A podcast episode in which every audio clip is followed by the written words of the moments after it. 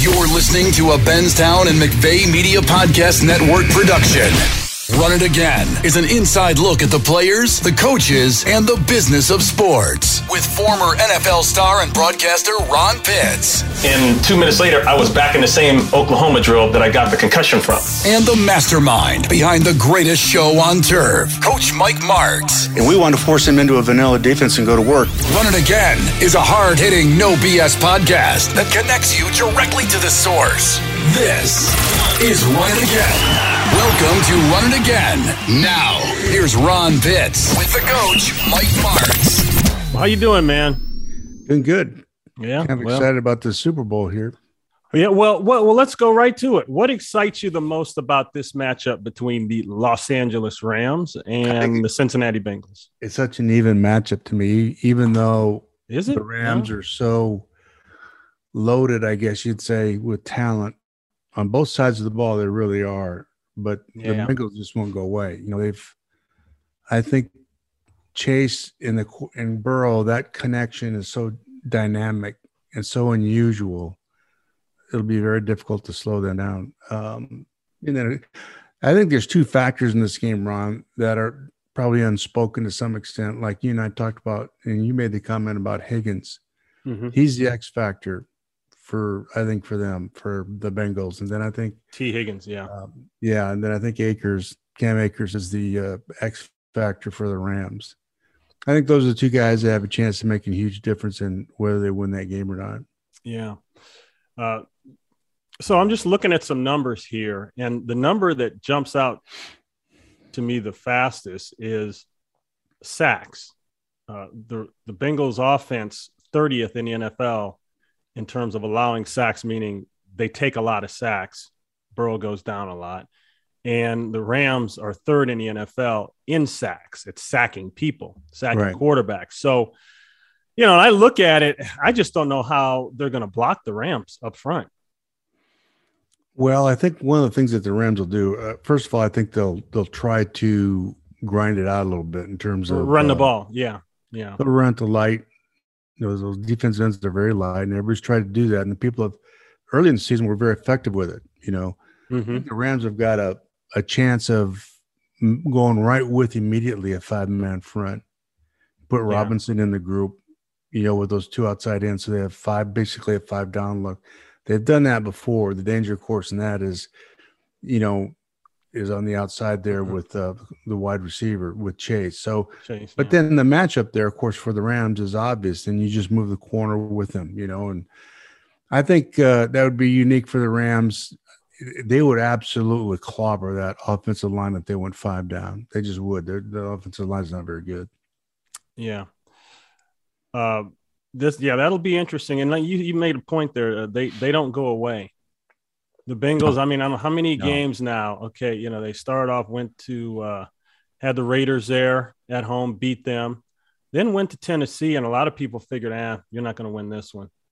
You know, this is they're too good, and they've got Derrick Henry back. And you know they hung in there. They hung in there. And this team, I noticed, they can get behind, but they're comfortable playing from behind and coming back. Doesn't seem to bother them, does it? And I think that's a great credit to the quarterback.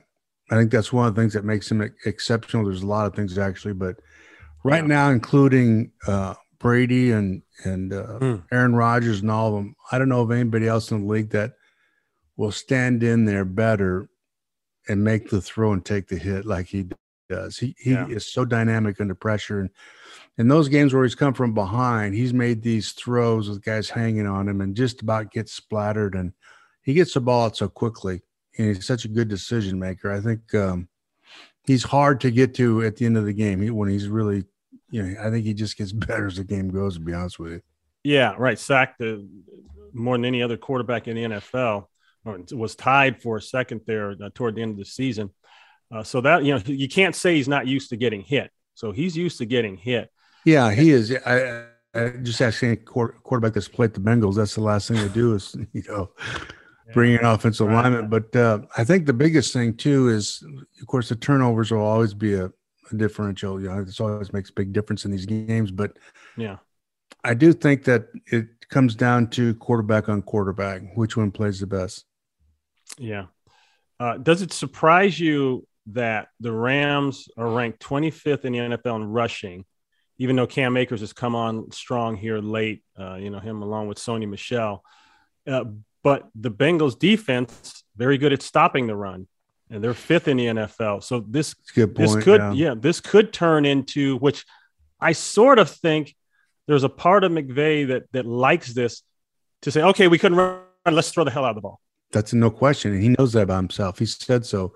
I read an article, it's pretty interesting about a week ago. He, you know, about the referring to the 49er game mm-hmm. during the season. He went back like we said he would. He went back and reflected on why they lost. And he really felt like he got too greedy trying to get chunks when it wasn't necessary. Just move the chains. And of course, the third time in the playoffs when they played him, that's what he did. They were patient. They moved the chains, and then some of those balls to Kupp, all of a sudden he takes it and boom, he's gone to Beckham. And mm-hmm. you know, that's the way to me, that's what happens with really good teams with players like that. You get you have an ordinary pass play that turns into a big play just because of who they are and what they can do with the ball. And sometimes you don't have to create those big plays. It just happen on, with ordinary plays, and good teams are like that. This is pretty ironic. The two stats are flipped. Uh, the the Rams offense, 25th in rushing. The Bengals defense, fifth in stopping the run, but passing the Rams offense fifth in passing the Bengals defense 26. So to your point, Mike, yeah, McVay might be saying as much as he's trying to be patient, he might, might be saying, hey, I got to get after this ranked 26th Bengals pass defense. I think you have to be careful with that. I really do, Ron, because that's when you have that's when you make mistakes. That's when you get your three and outs, and that's when you get turned balls turned over, and that's what's happened to them. They've gotten greedy and you go one, two, three kick, and all of a sudden you don't have. I think, I think you'll see in the first series with them, they'll be very patient, move the chains, a seven or eight minute drive, and go all the way down. I think that's what they'll try to accomplish with that, and mm-hmm. they'll Akers involved. I think heavily in this game. If he if he'll learn to protect that football, I think he's better than a good back. I think he can be exceptional. Yeah, uh, Mixon Mixon has done a lot for him lately here, coming down the stretch. Numbers wise, they don't really show it. The rankings 23rd, and the Rams are, are, are, pretty good at the rush now. They got better. Remember early in the year, Mike, they were they were struggling against anyone that really tried to pound on them, but they got a little bit better later on. So I think that numbers has uh, picked on the there. teams that really run the ball well and make an attempt to stay with the running game, they've had a hard time with. Yeah, that's you know, true. Yeah. You know, like the 49ers, for instance, you know, they're so patient with it. And those teams that – that will do that. They've worn them down, so to speak, in the 2nd mm-hmm. half. Tennessee, those kinds of teams can can do that to you. I think though, what the Rams have done against the run, the teams that want to run the ball against them, they've got into that five down kind of a look, and then they've changed some of the the run stunts that you do. You know, the TTs and some of those things up front that you do to kind of you know, create havoc for that offensive line. It doesn't take much to create havoc for that offensive line from Cincinnati. They're just not very good. Oh boy, yeah. And eh, did they fix any parts of that? Remember last year you said, "Hey, come on, you're going to get this kid killed," and Burrow went out of the game uh, tenth tenth game of the season around week ten. They're bad. They're they're better than they were a year ago. Arguably, they are better, but you know, I think in the offseason here, getting ahead of ourselves here, I guess, but I think the premium for them is they've got to come out, whether it's in the free agency in the draft, they've got to get a bunch of offensive linemen that can help them because this is you have a future Hall of Fame receiver and quarterback here, and they've not had that. Yeah. You know what I mean? Yeah. And, and, you have to, yeah. you know, for your team to be great and good in the future, you've got to protect him. You got to keep him standing up. And you know, fine, they got there this year and all that, and we'll see what happens in the Super Bowl. But man, I tell you, you want you're not going to have very long if if you don't improve that offensive line. Yeah, this is a case where the receiver, Ja'Marr Chase, the quarterback, and they've lost a tight end, Uzomah. That's yeah. that's a big loss. That is a that's a case, loss. and the run game. This is a case where those guys are are are are hiding the imperfections of the offensive line. I don't know if I've seen an offensive line this inconsistent get this far. Well, you didn't watch the Bears in the NFC Championship game when I was there. oh, oh, you know, I, I did. Yeah, that, yeah. Back when Jay Cutler, yeah, you yeah, were you were yeah. coordinating that. Good, yeah, yeah right. good thing Jay could run around pretty good because he's running for his life. But oh man, yeah, this I, I this is a bad offensive line. Uh, I think they're a good run block line. I think they do a good job rushing the football, and I think they have. I they really work hard at that and they're very good at it. I really do. I think the offensive line rushes football, but here's what happens to a group like that. When you get a black eye in the in the you know on TV in front of the whole nation like they did with those sacks, you know, there's a there's a different attitude with that group inside. You know, there's a it shakes you up pretty good, and you're not going to let that happen again, too. Yeah, yeah. We're going to move on here in a second talk about some other happenings around the league. Uh, but first, a, a couple things I noticed on the schedules. Uh, I'm looking at the Bengals schedule, and you know everyone's they can't stop talking about how this is a home game for the Rams and how wonderful this is and how lovely this is and yada yada. It feels like I'm watching a movie, you know, something on Netflix. But I'm looking at the Bengals schedule, and the Bengals had a, a scheduling quirk here, glitch, if you if you will. They had three straight away games, and I look around. If you look around other, other NFL schedules, Mike, there might be a couple teams here and there. It might be like two or three teams a year that'll have that. Not many. And I just wonder. And they closed out, and they closed out the season with three of the last four on the road. Okay. So those three away games came earlier in the year, then they close out three and last one. Does that help a team in a situation like this? It Sure does. Yeah. Sure it does. When you get used to playing on the road and you're winning, then traveling and playing on the road doesn't doesn't mean much to you. I think the first week in the Super Bowl, they're back there, of course, in their own environment. And I think that helps them in their preparation for this game. And but yeah. when they come out here, everything's in they'll have some practice work here this this next this week here, but I think they're used to it. You adjust to it. I think it's uh, a very good thing for them. Yeah, I think there's a lot of things in their on their behalf that people don't realize. I think the fact that they are such a, an underdog, and nobody's talking about them winning this game, and the fact they are so good and they've done come from behind against good teams so many times uh, it's you know if you're that head coach you're talking about no respect out of anybody. Nobody expects us to win. You're playing with house money let's just go turn it loose kind of thing you know? Yeah that's the feeling i get. I mean I, the vibe is oh well this will be a rollover. That's that's a you know yeah let's let's watch uh, burrow. He's good and chase but yeah no one expects the rams to not win this game. Yeah and i think that's i think that's kind of wrong you know because uh I think when this thing comes about, we'll see. But I think that uh, Cincinnati's got a heck of a chance to win this game. Yeah, no, I I tend to agree with you. I think it's going to be tough. Now, when you look at the two rosters, you know the rosters for the for the Rams on both sides of the ball is an all star roster. Yeah. You know how that goes, but you know, it just takes a couple of guys to make a play here and there. And the one thing the, the they can do up front is they can rush the football with that offensive line. Yeah, yeah.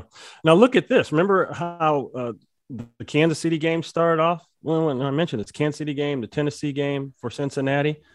Uh, you know, those were games where at one point you said, "Now nah, they, they're they're gonna they're gonna be blown out of this thing." But well, I thought hang in there. They I thought Kansas City Kansas City was going to put fifty on them. After Remember that? that? Yeah. But the, when they didn't score at halftime, when they followed that thing up at halftime, I thought, you know, that always comes back to bite you. It just does. You know, you get all the way down there, you screw it up there, you lose the clock, boom, you got no points. Yeah, you know, that's, that's right. They just keep coming at you. That's right. That's right. All right, man. A couple uh, coaching changes here. We'll come back to wrap up a little more Super Bowl stuff here later, but a couple coaching changes here. Some make sense, as always, and some don't. So let's uh, let's go down this list here. Uh, our producer Roy Hamilton was uh, adept enough as he always is to, to shoot me this list here of the up most up to date changes, and I'm going to start with the the Chicago Bears. All right, Matt Eberflus. He uh, was a Colts defensive coordinator, and he will be replacing Matt Nagy as head coach. Your thoughts on that one? Well, I think it's good. I think they'll always have to have a defensive uh, head hmm. coach there. I think you know that's just what the family wants. They want. Yeah, that's true. That's you know, there's a, a theme that that family wants in how they play football. They want to play great defense. When I was there, Ron, eighty percent of salary was on defense, and offensively they want to rush the football and, and maybe throw it a few times, but they want and they leave the grass about that long in the stadium, you know, and that's and that's just what they want, and that that's their key to success in their mind, and it's not going to change. Yeah, yeah, that that old NFC Central division. You, keep- you remember when that used to be keep the old NFC? right. They keep rerunning the '85 season. They want you know. You mentioned Yeah. '85 in Chicago, and everybody starts crying. You know, so Yeah, it's Yeah. just they want to go back and relive that. It's just they're just not playing today's football. they want to relive Mike Ditka and the Yes. cigar and a couple f bombs at a at a press conference, and that's that's real heartland Yeah, Buddy Ryan defense. American football, right? Buddy right. Ryan McMahon threw maybe 20 passes a game, maybe, and they rushed the football. You know, Boy, Dad used to tell me some stories about the Bears when they'd play the Bears.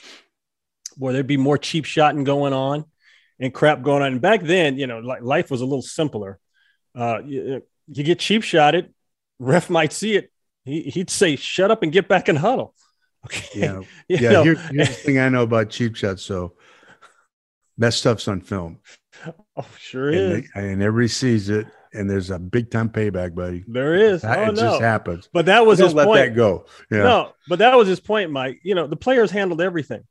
Like, he talked about how his guys, his guys used to to cheap shot um, Mike Ditka, and Mike would never say anything. He said, "Oh, Mikey, Mikey would never say anything, but somewhere in that game, Mikey would get the guy back, True. and, that, and there it was." The rest of the game, you're just waiting for that opportunity to Yeah. take your shot. You know. Yeah, yeah, that was uh, football. Boy, it made more sense to me in some ways. Anyways, uh, the Houston Texans, Lovie Smith. Boy, I- so walk me through this one. You bring David Culley in, and obviously you you, you made him a replacement or a, a placeholder, and now he's out of the building unless he gets retained by Lovie. Um, and then you bring in Lovie Smith. Okay, you know Lovie's.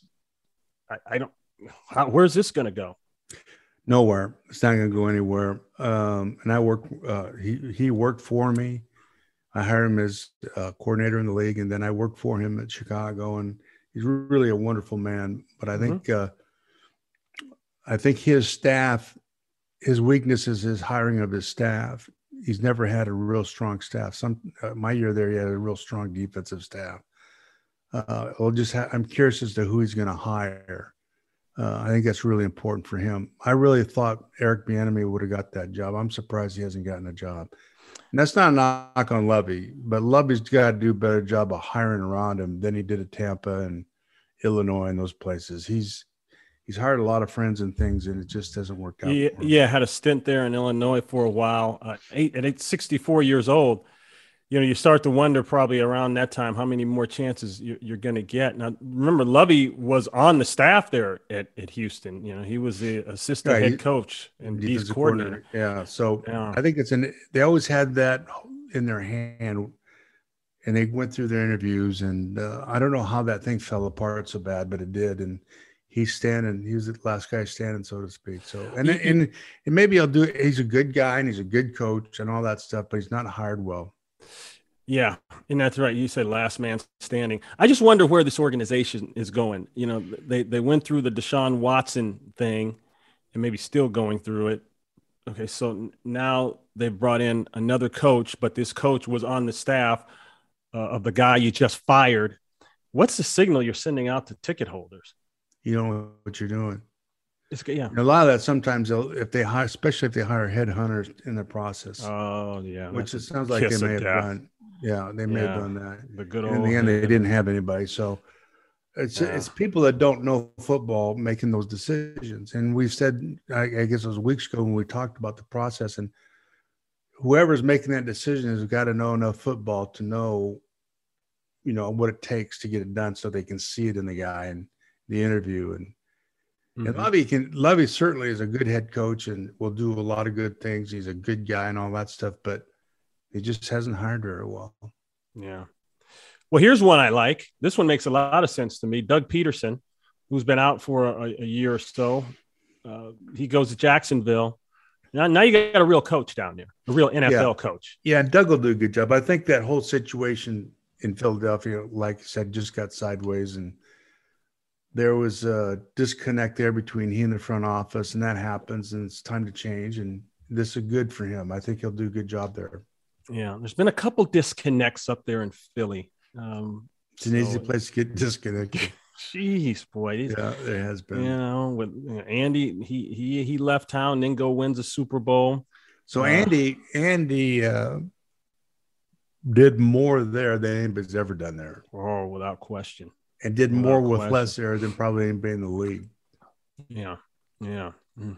It's a strange deal because, yeah, and we've talked about this many a time, but I- still, I'm not over the Nick Foles situation. I, you know, I, I don't know why you run him out of town. I and I know what they thought they had with Wentz, but I mean, just some other decisions that, that are made, just just very. Well, here's the problem: is those decisions weren't made by him.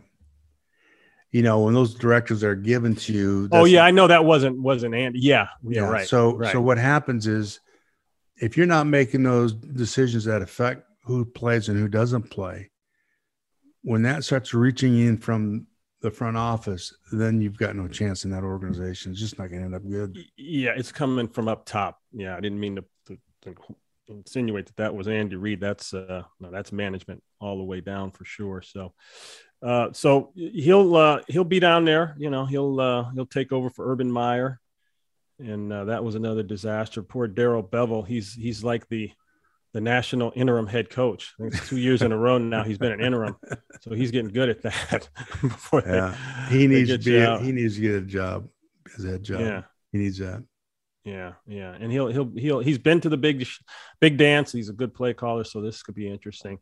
Uh, Josh McDaniels, man, Josh, you know, remember Josh went to Denver years ago. Year seems like forever ago as a head coach for like a year or two, and then he ran back to New He- England. He, was. He was not ready for it. no, no, then he So ran what- back to New England. Yeah. So what? He's just kind of an immature guy at the time. I remember he started off six and zero, and after Remember they that? went when Yeah. the, that sixth game at home, he was doing laps around the field, shaking hands with the fans and stuff. It was it was Yeah. kind of strange, and from that point on, things went south for him. He lost like seven after that in a row, or whatever it was, and you know the time spent with Belichick now should have really helped him. Yeah, yeah. Moral of that story is don't don't do laps early in the season. Well, no, he just year. thought they were winning because of him. You know, he lost that. Yeah. It's just very child, real immature, and that's where he was at the time. I, I think then he was a coordinator at the Rams for a year and someplace else, and he just kind of bounced around a little bit. Didn't have any success, and then he went back to the Patriots. No, not every not every Belichick disciple None of them have, have goes anywhere and does every anything. None of them you know, out. No, I mean, uh, uh, my gosh, and I, I have to bring this up because it's it. Uh, we're talking Belichick tree.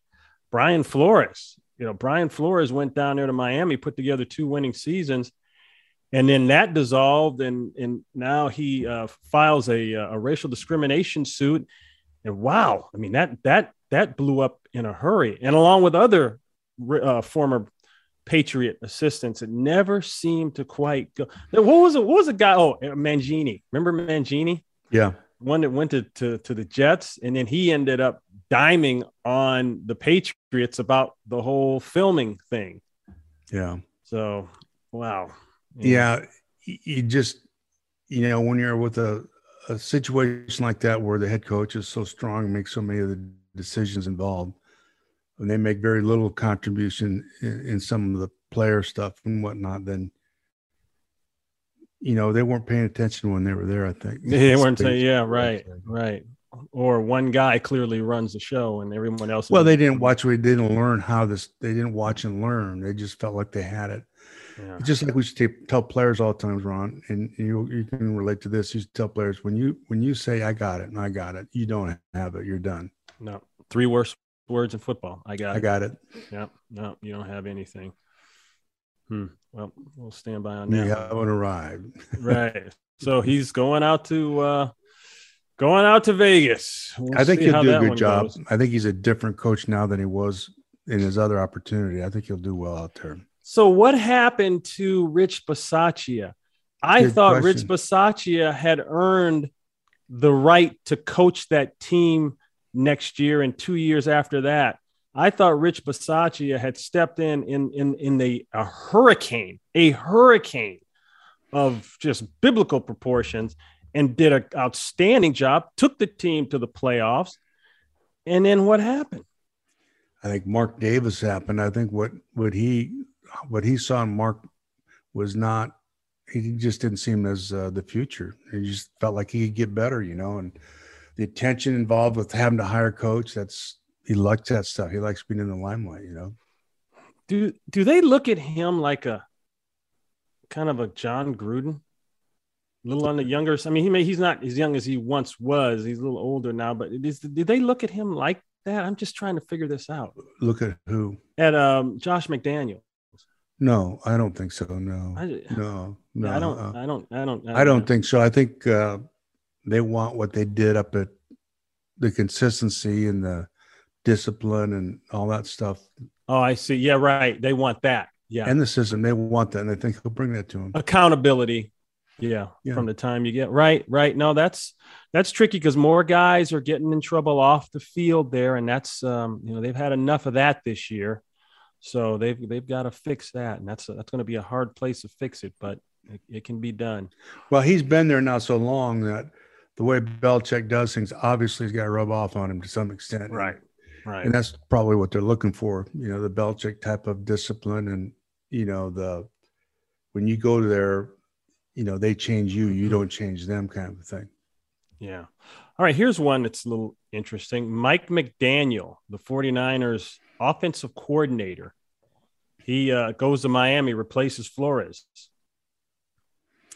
Yeah, I'm not sure what to think about that. I don't, you know, I don't either. I don't know anything about Mike. Uh, I don't know how much he was really involved with uh, play calling and putting together the offense. I really don't. Yeah, he comes out of the uh, Mike Shanahan tree now from Washington back in the day there, you know, with the, Nate LaFleur, Sean McVay, that whole group of guys. So that's that's one part of it. Uh, the question now is can he communicate in with the quarterback? Because No. apparently that was a problem. No. And now that surprised me, Mike, a little bit because I had never heard that the quarterback had a problem like that. But apparently, there's some kind of problem. Either it was Flores or it's the quarterback, right? Now, Flores is gone. So now we're going to see who it really was. Well, I think Flores is, is a pretty strong personality Yeah. and probably didn't the quarterback, you know, coming out of college, that was probably a culture shock for him. But wait a minute, Mike. He, he went to school with maybe one of the strongest personalities in all of college football in Nick Saban. Yes and no. Yes and no, though. It, it really, uh, he's the CEO of that team down there on a down to down basis and all that stuff. He's accountable to the, and it's just different in the league. The head coach is much more involved with, uh, with the players and, and what goes Mhm. on than, than down there in uh, Alabama. Head coach in a, it's about recruiting and, and sending the team in the right direction, talking to the team and amping them up and all that stuff. So, Mm-hmm. Mm-hmm. I think with Miami, I think uh, you know if you're an offensive coach as he is, there'll be a one-on-one relationship that he didn't have down in Alabama, certainly with the head coach.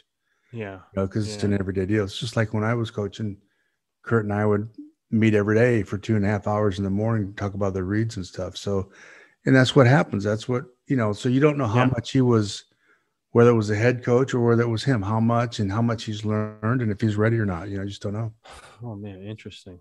Have you heard anything about uh, Tagovailoa being a, a problem in that vein? I just don't think he's very good. Interesting. I just don't It- think he's very good. I just don't think he's good enough, Ron, um, to win with. I think he's a streaky guy, but ultimately, I just don't think he's good enough. You know, and maybe Flores called him that. out on that. No, yeah, he, and he knew that's why I benched him. That's why I benched him. yeah, He just didn't think he was good enough. Then he had Yeah. to play him, and and he got on that run there at the end, kind of proved him wrong to some extent. But I, I just ultimately don't think he's good enough. yeah, yeah. Uh, moving on, Minnesota Vikings pick up Kevin O'Connell. Kevin O'Connell is going to coach in the Super Bowl here for the Rams as the OC. Uh, that's uh, Zimmer. You know, Zimmer lasted quite a while there. You know, from 14 to, tw- to 21. I guess that's quite a while in these days in the NFL. But in the end, it just they they couldn't they couldn't manage any consistency offensively, and he was a strong defensive guy. Zimmer was, but offensively, uh, they had some weapons. I don't think losing uh, Diggs and watching the Bills have success with that helped the cause either. No, I, I think So- though Zim definitely had his thumb on the offense. Yeah. I know enough about those guys and, and how, and just talking to some of the guys that have been there, he, there's some parameters that you, he wants you to work under, period. So he Yeah. keeps you under an umbrella. That whole thing was just waiting to explode and Yeah. break out offensively. And just, they just, they just couldn't, you know, just, just couldn't get it done. And I think this is probably the best matchup of all the new hires. I think he'll have an immediate impact up there. I think, I think the Vikings will be very, very good. Okay. Now, what happens to the quarterback?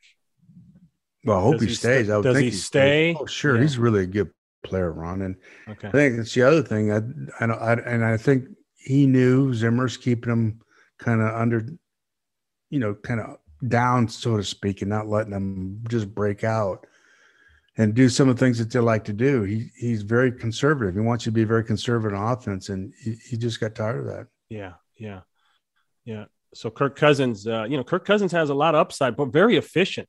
You know, he finished with some top numbers in the NFL. He he really did, even though the record didn't reflect that. And Ron- got- okay, go ahead. You, you know, when we worked at Fox, you and I did his very first game against Cleveland. Against And was- Cleveland. yes, and I was blown away by that by him in that game. Yeah, I was- remember he that. Played so well, and my opinion of him's never changed. I think he's an exceptional player. I, I remember that. Wow. Yeah. Yeah. Okay. So uh, you know, you've you've got Thielen there. Um, you know, you've got Jefferson. You know, you've got some weapons there. You got a run game and Cook, and they've always been able to make things work defensively. So that'll be the flip side of that one. But yeah, I, I kind of like this move. I want to see where this where this goes. Uh, the Saints, Dennis Allen, he replaces uh, Sean Payton. You know, his his his boss basically because Allen was a defensive coordinator down there. So uh, what do you think?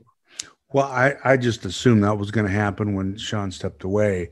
I assumed that that's what they would do, just to elevate him. Um, I'm not sure why Mickey Loomis didn't do that, um, but nonetheless, you knew that was going to happen. I, he- is so strong on that team down there. Players really like him. They love him there in town. The organization loves the guy. He's done really well as a defensive coordinator. It was natural. Now, Pete, I guess, is uh, going to stay, but not as the offensive coordinator. Peter Car- uh, Pete Carmichael. Carmichael, right? Yeah, I think right. he's going to stay, from what I understand, and he just stepped down from the coordinator's job. now where he's, does he's another favorite, by the way, down there. They love him down there. yeah yeah okay now what happens to um, Payton? Take a year off. Yeah, Do he- some TV, maybe do join us on our podcast every week. I'm sure he'll do some TV, but I think at this point, you know, he's he's more or less a newlywed. He'll take some time off, and he just built a place up in Idaho, and uh, I think that uh, you know he said he told me when he's down there he looked forward to spending some more time up there. And Yeah. uh, you you go so hard for so long in a job like that, you got to come up for air, and I think that's what he's doing. Boy, Mike, I love how dialed in you are, man. You know about this place up in Idaho. You probably know what his tax rolls are up there per foot, per square foot, man. I love it. It's, yeah. with his camera, it doesn't make any difference. Yeah, he's got that monopoly money. He doesn't that difference. monopoly money makes no difference what the taxes are. Oh man! And the last coaching change is Brian Daboll. Daboll, the offensive coordinator in Buffalo. Boy, I've got a lot of questions about the Buffalo staff right now, defensively I and don't- offensively, coming after that last game against Kansas City. Yeah, I don't. I don't know Uh. that this is a good choice for the Giants. Mm, mm, I I'm not just- a big Brian Daboll fan, to be honest with you. Yeah. Um, but we'll see. Yeah, yeah. This uh that that Buffalo team was as tuned up talent wise, energy wise as any team I've seen in the NFL. And I, I I I think I said at one point during the season, I still believe this to a degree. A Buffalo Rams Super Bowl would have been high energy. That would have been a lot of fun. Uh, but coming toward, down toward the end, just some weird things happen in, in that Kansas City game. And uh, Well, I defensively, didn't understand what they were doing, and offensively, I didn't either. I I, just, I think it was coaching. I think he Hmm. screwed it up.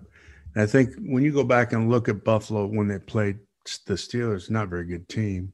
Steelers beat them, I, and there were four games like that during the season. I'm watching offense. There's just no rhythm. I just trying to figure out what he's trying to accomplish. You know what he's doing, and you win the fourth quarter and you decide that you can establish a run in the AFC Championship game. Somebody needs to have his head examined. You know. Yeah, yeah. You got arguably the best quarterback, one of the best in the NFL. I mean, just having a lights out year. Yeah, and then you put in the last minute or two, and he throws three touchdowns. You know, why weren't you doing that at the beginning of the fourth quarter? And wow. he just got stubborn there in the fourth quarter and had three series where he just handed the ball off. Yeah, I know that the uh, tradition in Buffalo is a jump on tables pregame. Well, they had people jumping on tables for other reasons after that debacle. So that's why I have a hard time with him. I just don't think his judgment uh, as a play caller, maybe it's different than as a head coach. I don't know. I'm just not sold on the guy. Yeah, yeah. All right, well, let's go. Let's go back to this Super Bowl now, and I'm going to start with the Rams, and I, I want you to take me through your two week preparation Okay. You got two weeks to get ready for this game. So uh, we're going to pretend this is last week. What, what's the first thing you do coming back off an emotional, wonderful win in your own home stadium? Mike, you, you've been there. Hell, I did the trophy ceremony for, for you a couple times there in, in St. Louis. What do you, what's the first thing you do on Monday morning? And tell me how you plan out the week. How do you how do you you, you go about it with your coaches and then on with the players? You know, the Super Bowls I was involved with, there they were not two weeks; they were just one week. The one that was one week. Yeah, you're right. So because of, because of 9-11. Well, both of them were. The first one was two.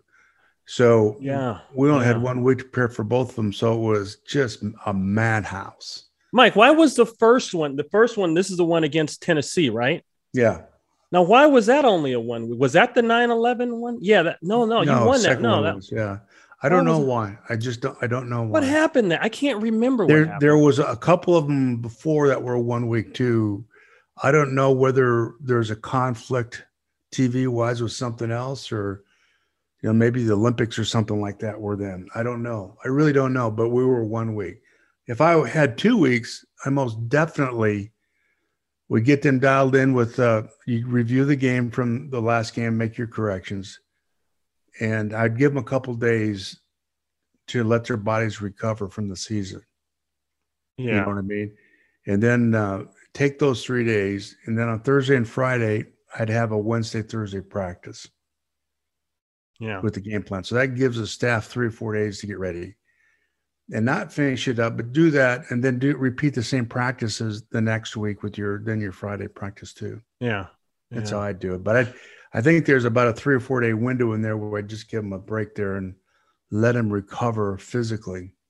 In the same time, the coaches have three extra days to go over all the information, self-scout, and then look at your opponent and look at the tendencies and some of the things you can do. Yeah. Now the second one you guys played in, that was I remember that was a short week because of 9/11. Yeah. And I think a, a week was either canceled in there some point or, or, you know somewhere in the season they had to um, uh, adjust the schedule forward.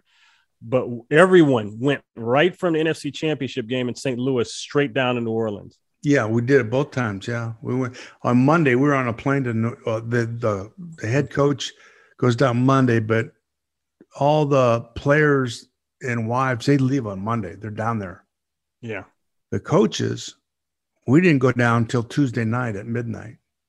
So we spent Monday and Tuesday, those two days, game planning. And yeah. then we went down and had practice, met with the players Wednesday morning, practice Wednesday, same thing on Thursday. Friday did our, our goal line uh, red zone stuff and then played. Yeah. Yeah. Mm. Well, our, our, our red zone stuff and goal line stuff was always done in the stadium, and both times, you know, obviously Tennessee and the Patriots had full knowledge of what we we're doing. But what can what else can you do? Yeah, no, you never know where there's a camera. no question. uh, so, are you a fan of this home thing? Okay, so we've seen Tampa Bay do it. They had their home stadium Super Bowl. You're in your own. I know all the obvious reasons for it, Mike. But what are some of the other benefits of it? I mean, obviously, you're in your home stadium, you're in your own meeting room, all of that stuff. Is there any negative to it? Yeah, I think I think the only real negative is it can become a real distraction to your players because especially in LA where there's just so much adulation for them right now, just keeping them focused Yeah. Um, and I think too that he'll, you know, he's such a he has such a good way about him. Talking about McVay, he'll he'll dial them in. He'll keep. He'll keep their attention dialed in. Yeah. I don't think I worry with him. I wouldn't worry about that because he's so on top of everything. You know. Yeah. No, you brought that up before. He's done a good job of that all season long. Uh, okay, so Cincinnati, Cincinnati, I think is, is, is embracing this. We're the underdog. We're the people that you don't believe in. You say we can't. That makes us more, uh, you know, more motivated to do it. I think they're embracing that that culture, that role. Sure. I mean, everybody would. That's you know, nobody thinks yeah. they're going to win. That's you know, poor me. You know, they'll go out there and and they'll play with, with reckless abandon. They will. Yeah, yeah. Both teams. Like I'm looking at a note here. Both teams overcame double-digit deficits to win the conference championship game. The Rams at one point trailed 17-7, beat the 49ers by three. The Bengals trailed 21-3 and beat the Chiefs 27-24 in overtime. That's that that that lead where we thought at one point the Chiefs were just going to blow them out of the stadium. I still to this day don't understand what happened to Mahomes in the second half of that game. Yeah, I, I don't either. I don't. Know how either. he could hold the ball and miss so many throws. Yeah. yeah. It was just so unlike him, you know. Yeah. What is the biggest danger for each quarterback in a game like this? What's the worst thing that can happen, and what's the best thing that can happen? Well, they'll right both be so they'll both be so doggone nervous. They're going to overthrow guys that are wide open. You saw that in the championship game. Yep. They'll just miss guys that they normally wouldn't miss. Yeah. And that's why, you know, with Kurt, what we did, we opened up with a slant right away. You can't miss that. And he, of course, he got tipped. He got batted away. What'd you say? You can't miss that. He can't miss a slant now. And he, then he got tipped. He got batted uh, away. So I was going to give him something real easy. We shifted to a formation that put Marshall on the linebacker one on one. And he Lord. caught that ball. He might have gone 60 with it. Oh Lord! And a DN or somebody or tackle, yeah, DN tipped it, didn't he? Or was so nervous. He took he took three steps, but he only went about this far in his three steps. He didn't get away from the line at all, you know. And and a slant is the three step drop for a slant is different than for a hitch. A hitch because you're throwing it all the way outside, it's a quick three because you got to throw it a long way.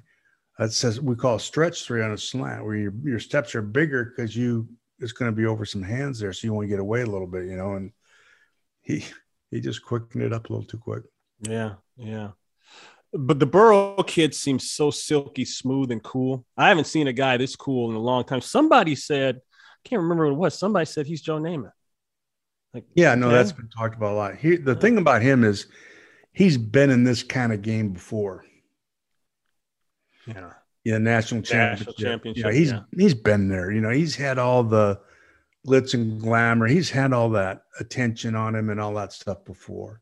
You know, he's he's weathered through that you know, and yeah.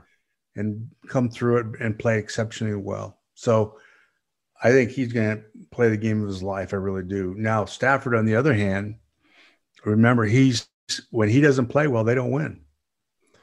That's if true. Plays, if he just plays okay, they don't win. That's interesting. He's got to he's got to play well. Yes, not really just well. okay. Well, yeah. yeah, and and again, now you know, last week kid for the 49ers, Tartt, dropped a big interception. And I don't know if the 49ers would have would have won the game, but boy, that that would have made it a lot harder on the Rams. And now you can't, you're not going to get away with that in this game. And that throw that catches was up to just you. that throw that was, was bad deal. That was underthrown by 10 deal. yards, you know. And I just think under pressure, he's not very good. Yeah. Burrow under pressure is exceptional. Yeah. Yeah. He yeah. gets Stafford gets guys around his feet. He is panicking, just jerks the ball out there a little bit, and that's yeah. something he's got to work through. Yeah. Now defensively, you know, uh, Cincinnati's got a couple guys. Their secondary isn't bad. I like I like their secondary. They've got some guys that can find the ball back there. I like the, they'll, the yeah. safety. Yeah, yeah. They'll they'll get beat on some things now. They'll they'll in the perimeter and the corner wise. They'll get beat on some things, but hey, that, that's part of the game, and you're playing against world class athletes. You know, and then they've got a guy in Trey Hendrickson that will that will rush the quarterback and a couple couple big, big fat ones inside, as we say, that will, you know, that can stop up the run a little bit too. Yeah, you need a couple belly bumpers like that, you know. Belly bumpers. And that's something that, of course, the Rams had that Robinson Gaines inside. And so if you put um, Donald Gaines and Robinson inside and then put the two Russians outside, you know, that front five would destroy that offensive line, I think. Oh, boy. Yeah.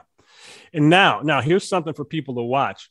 You know, that being said, watch this game very closely early because if Cincinnati finds a way to neutralize the Rams pass rush and or Eric uh, Aaron Donald, whether they do it by getting out to a lead, you know, whether they do it by field position, whatever it is, this game could change because that's exactly how the Bengals got to this point.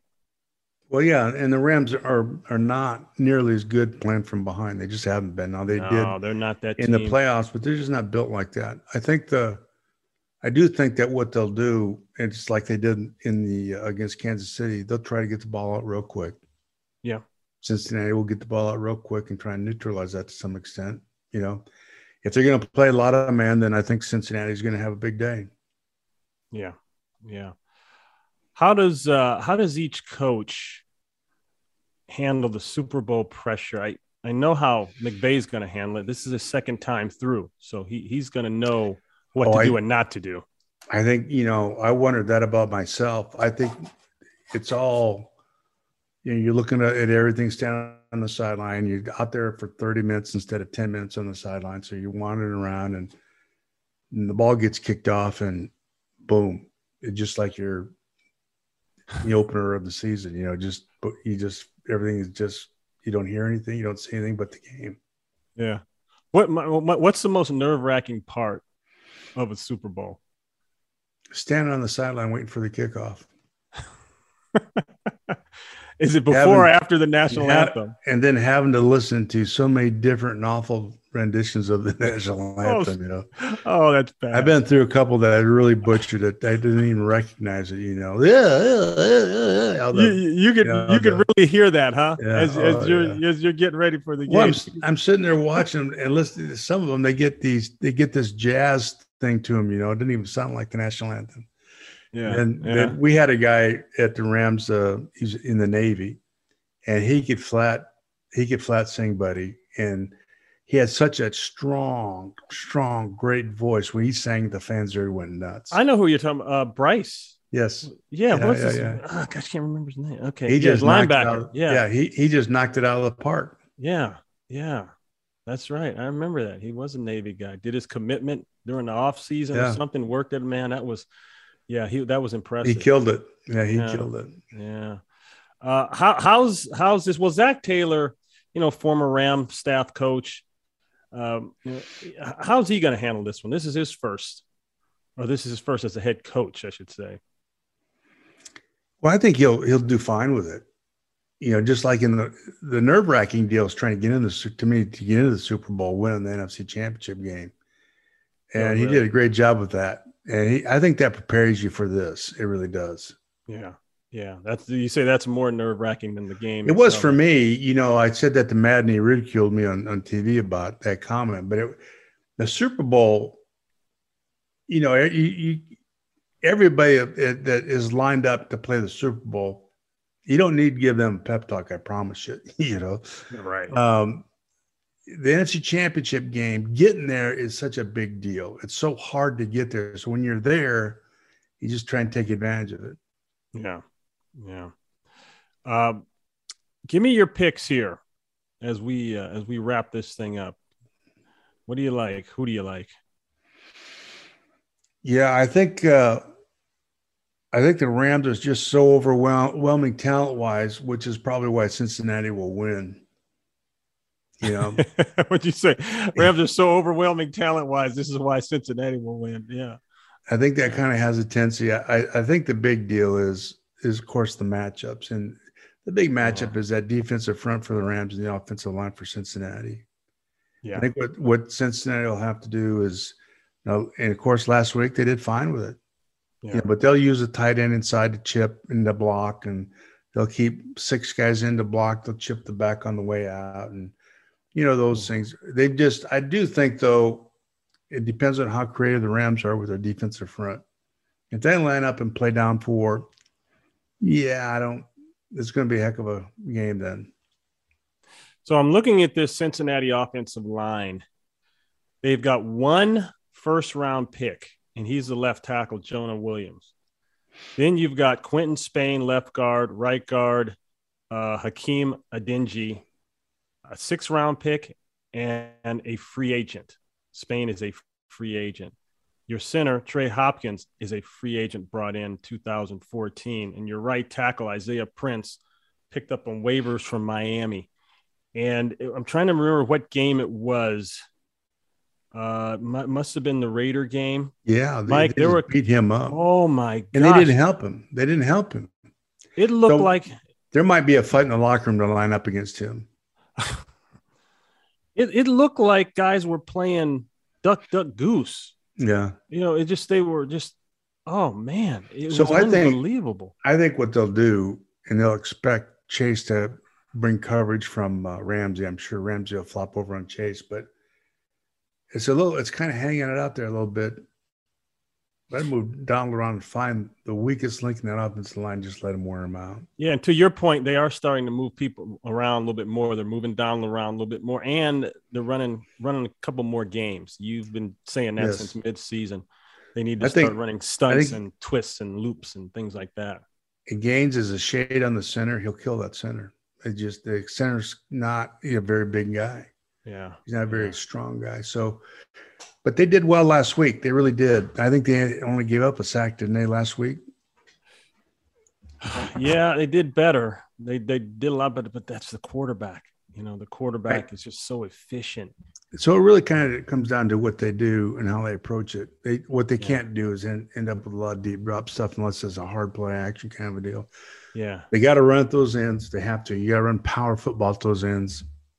I'll you tell you what. Them, Make them play football, yeah. Make them play football. I tell you what, and give them problems now. If the, if the Rams, as you say, going back to this team, if they get in, impatient, Tee Higgins has burned every team he's played against in the playoffs one or two times w- w- with something. Well, that's why I say Cam Akers and Tee Higgins are the two, to me, are the two uh, whole cards, so to speak, in this yeah. game. Those two guys are the X factors in, t- in terms of winning a game. Yeah. Yeah. I think each team needs to have that their particular player have a great game. Akers got to have a great game, and Tee Higgins have a great game. And I don't think uh, CJ Uzomah is going to make it. I no, don't think, I don't think he's going to be. You know, they.